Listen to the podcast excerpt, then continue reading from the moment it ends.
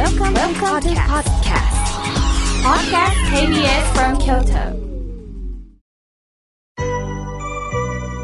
さあ、これよりたくさんのメッセージをいただきましたので、紹介させていただきます。おはがきをいただきました。しずえさん、ありがとうございます。おはようございます。毎週必ず聞いておりますよ。私に、勝つ。また、勝つと書いて今度生きる。を与えてくださいます。この年になると人生儚し思いますが、今日生きる、今日を楽しむ、意志をしっかり持つをモットーにこれから勝つとして生きてまいります。98歳。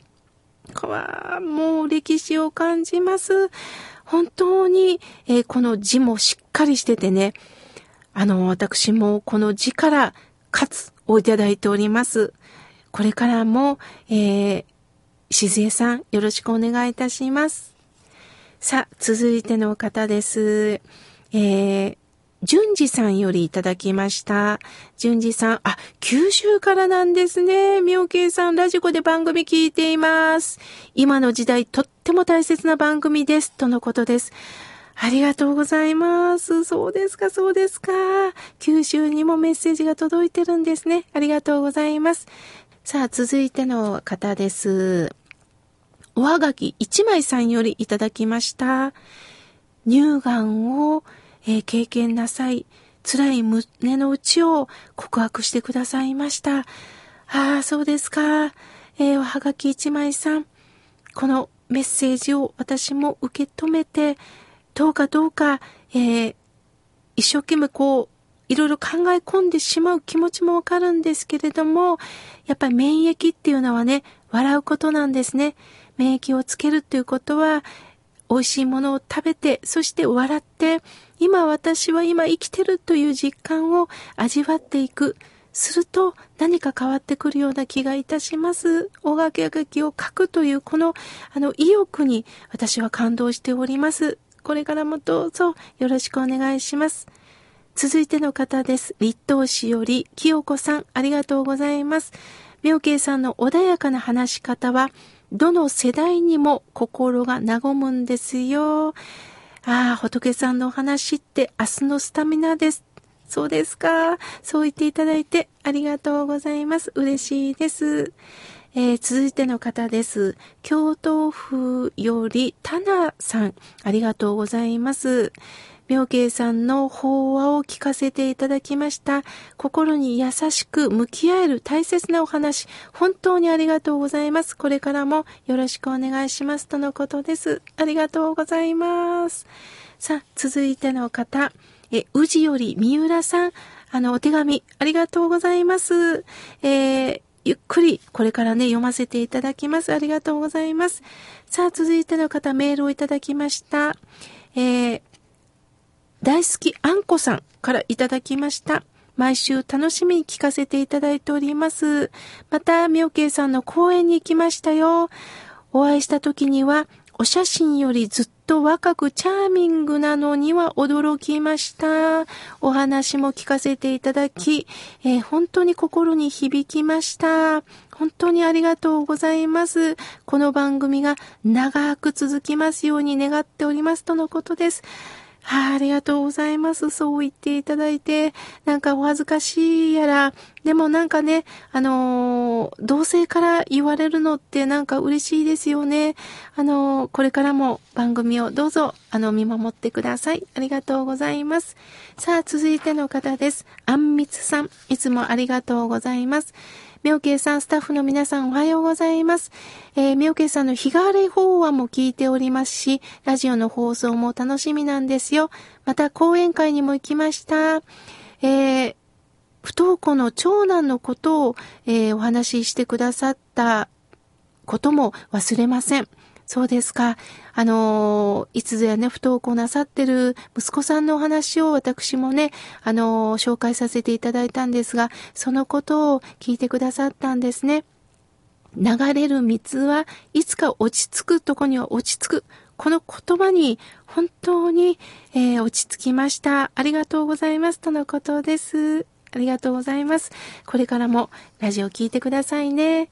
日替わり法話も覗いていただきましてありがとうございます。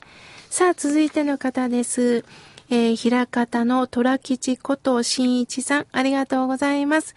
妙慶さん、えー、前、私は植物園に行ったんですよ。ある大人と、まあ、子供の団体がいたんですが、そらそら大きな声で盛り上がってはいるんですが、私たちとしては食事が取りにくかったんです。そこで私は思い切って注意をいたしました。まあ大人も子供も下を向いて聞いてくれたんですけれども、やっぱり大人がしつけをしないといけないですよね、とのことです。そうですよね。迷惑をかけてるんだっていうことを誰かがね、あの本当にこう言葉を添えてくださったらいいですよね。勇気を出して虎吉さん伝えられたんですね。あの、こういったメールをね、また、あの、教えていただき、私自身も、あの、気をつけなければと思いました。